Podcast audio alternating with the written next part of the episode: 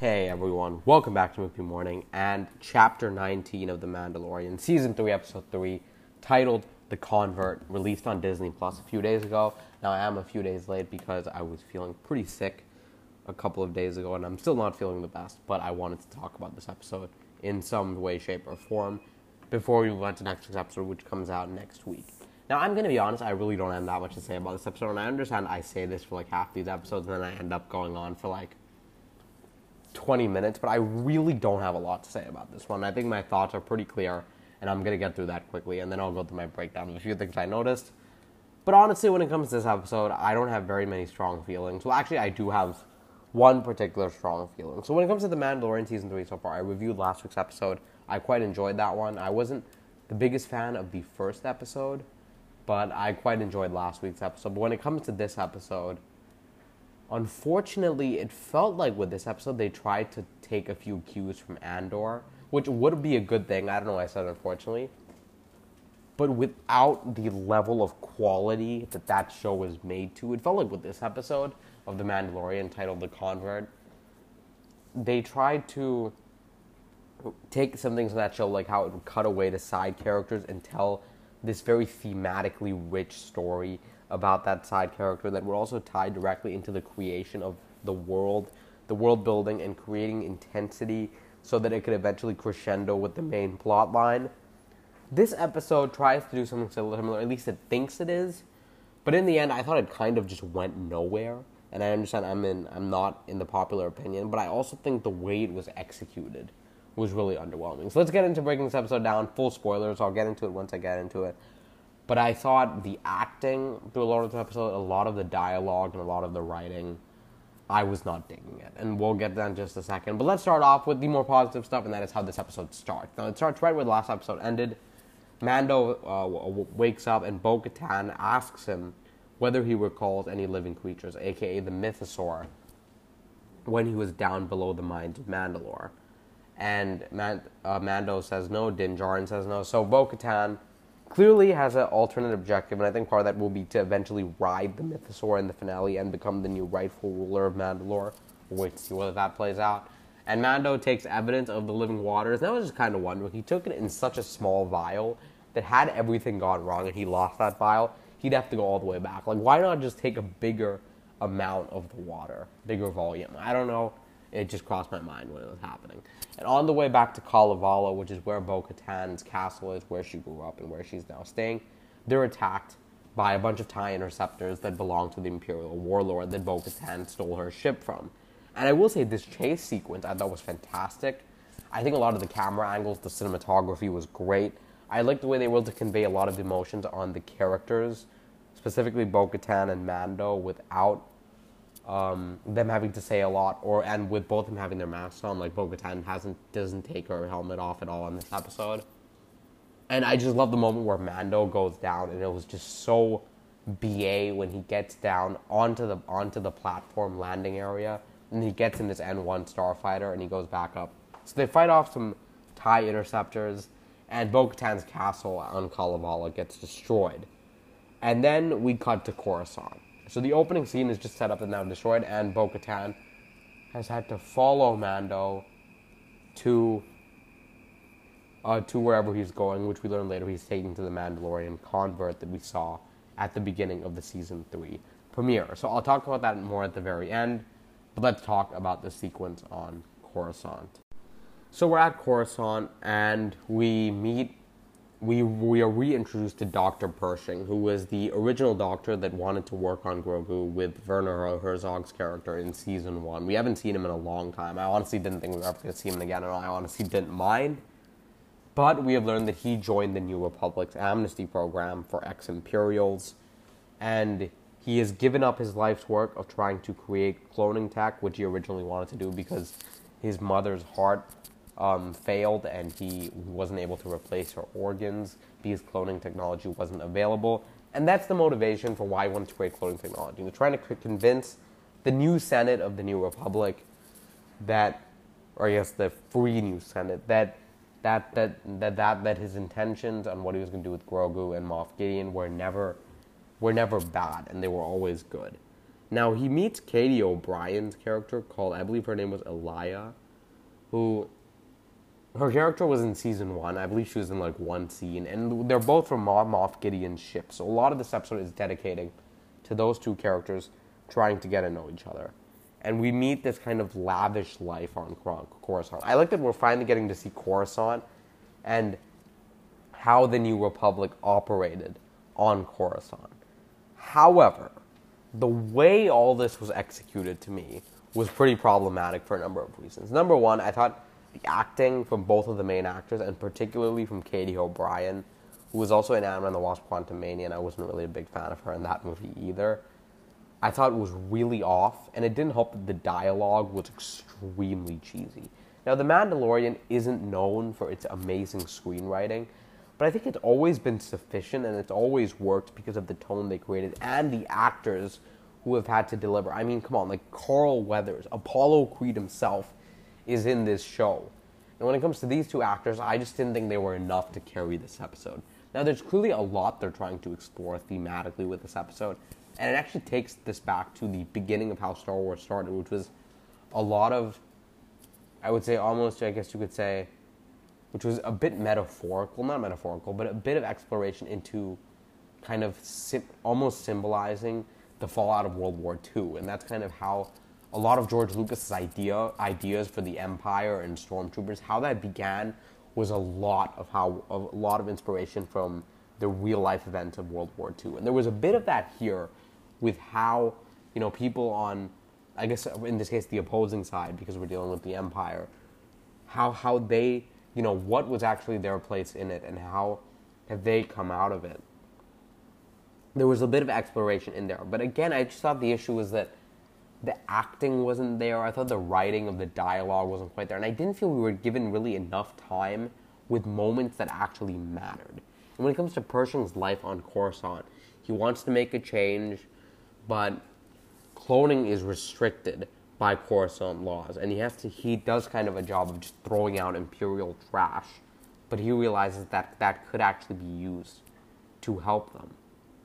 And the other officer, played by Katie O'Brien, convinces Doctor Pershing to go do this public transport and go to, to this to this you know yard where they've thrown out all the imperial stuff, which they're not supposed to leave their dedicated sector, and get all the equipment he needs and find a mobile workstation, mobile lab to for him to continue his research because cloning, cloning can be used to help the New Republic.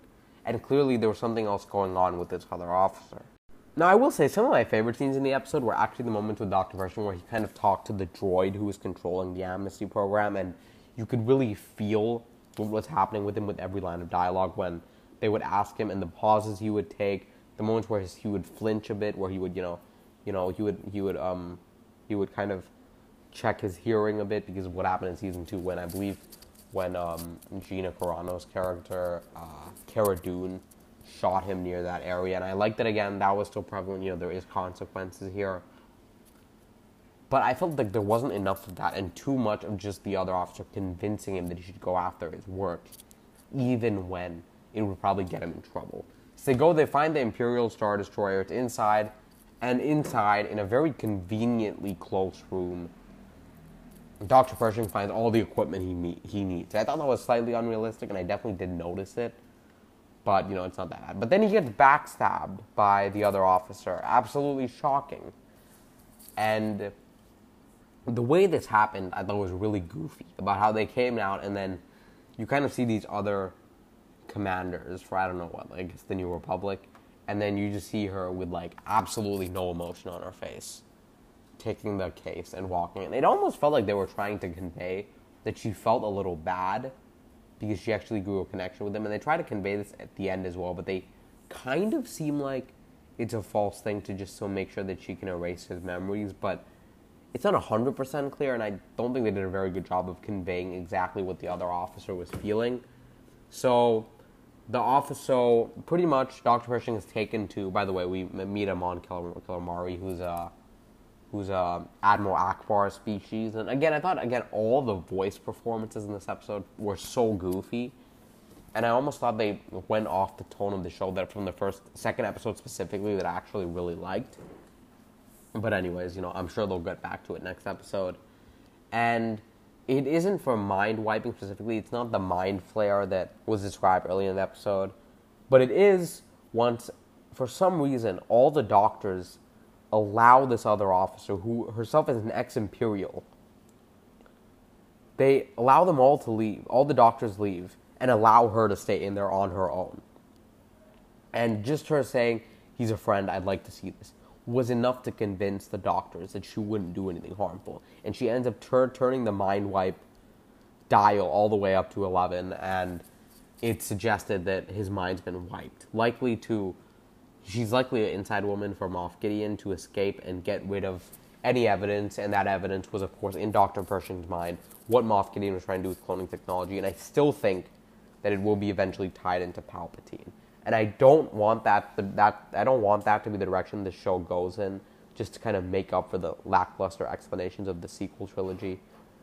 But I really do think that's where they're going because there is nothing on my mind that could possibly have any ties to cloning that they've been hinting at other than Palpatine. And it's not the direction I would take the show in whatsoever, but I do think we will eventually get there. And this is a further hint at that. And I'm curious to see whether Officer Elia will have any other will have any other appearances in the show and how Moff Gideon will come back into the picture. Because once again, Moff Gideon, he is in so less of this show. Like when it comes to season two, like in season one, he doesn't appear until the end of the penultimate episode. And in season two, he appears like zero times in the first four episodes, then appears like one scene per episode the next few episodes. And I've been really underwhelmed by the lack of use of Gian- Giancarlo Esposito. And I am just begging that this season, I was begging this season would finally give him the time to shine, but there has been no sign of him in this entire season or in any of the trailers. So I really hope we get to see him soon. Big fan of him, especially in Breaking Bad and Better Call Saul. And I have been waiting for this show to use him better, and I just don't think we're going to get that this season. Which I think is disappointing. So that overall Coruscant storyline, I understood what they were trying to do, I understood what they were getting at, but I didn't think it was executed well enough, and I even thought the conveying of the characters' emotions was a little weak, and I thought the performances were really off, and it really hurt their attempt. But I liked the attempt to show the aftermath of an imperial of an imperial's life once they've redeemed themselves, but also how sinister they could still be. I liked that, but I don't think they hit the nail on the head with how to execute that. But coming back to Mando and Bo Katan, they go to the new watch hideout, and Mando has been redeemed. He shows her the waters, and even then, I thought it was a bit too easy and quick how quickly she just let Mando off. But then we get a very interesting new development that I was not expecting. I actually think will create a lot of interesting drama going forward the season, and that is that Bo Katan herself, because she bathed in the living waters, has also been accepted back to be a child of the Watch. And they have their whole ritual, and the episode really ends on that lingering question that will Bo Katan stay with Mando and stay with the Watch and learn her ways? I do think she will, but not simply because she wants to. I think it will really. I think this is really way of Bo Katan earning the trust of these Mandalorians, so that eventually she can have them be under her rule when she goes back to be um, the Queen of Mandalore, the leader of Mandalore, which I do think will happen at the end of the season. I don't think it will be Mando who picks up that throne. I do think that that that could be where the show ends up, but I don't think it's what his character really needs right now. And I do think it will eventually lead to Bo-Katan being the leader of Mandalore and maybe causing some conflict going into season four. So I expected that Bo-Katan would be the villain of this season, but it does seem like that will be for next season. And this season instead will be her slowly winning over the Mandalorians that she now has access to by being a child of the Watch because her, she herself bathed in the living water. So Mando has been redeemed. The first arc of this season, again, another thing they're taking from Andor about the redemption of Mando after he took his helmet off, has been complete. And now I'm really curious where the rest of the season is going because really all the marketing, while they haven't all shown just clips from the first three episodes, they've only teased plot elements that have now already been resolved. So I'm assuming Moff Gideon might actually come into the play a lot quicker than I was expecting from the trailers, and I hope we push forward with a big new plot that again was as focused as these first three, first two and a half episodes were at least with Mando that I actually really appreciated. But I do hope we have better quality episodes than this and episode three. I think episode two was a nice kind of middle episode in between these two a bit underwhelming episodes. But I hope they keep up that tone and that intensity. And yeah, I over and I also hope they, they keep up the look of whenever whenever Mando and uh, Bo-Katan are on screen. I almost felt like the show had a completely different directorial style because when we were on Coruscant, I felt like the look of Coruscant looked much worse than in Andor. And that's probably because they're using the volume, and Andor was a lot of practical effects, not fully with Coruscant because you can't really recreate all of that, but it looks much better than this. Now this episode was actually directed by Lee Isaac Chung, who, if you don't know, directed Oscar-nominated movie Minari, and I love that movie. I thought it was fantastic, and I it was honestly I think that year my actual pick to win Best Picture. That's the movie I hope would I I I hoped was gonna win. It unfortunately didn't, but I also was a bit disappointed by what he turned in with this episode. I expected much more, and I was so excited to hear that he was doing Star Wars because it doesn't really matter to me if you've never done something this big.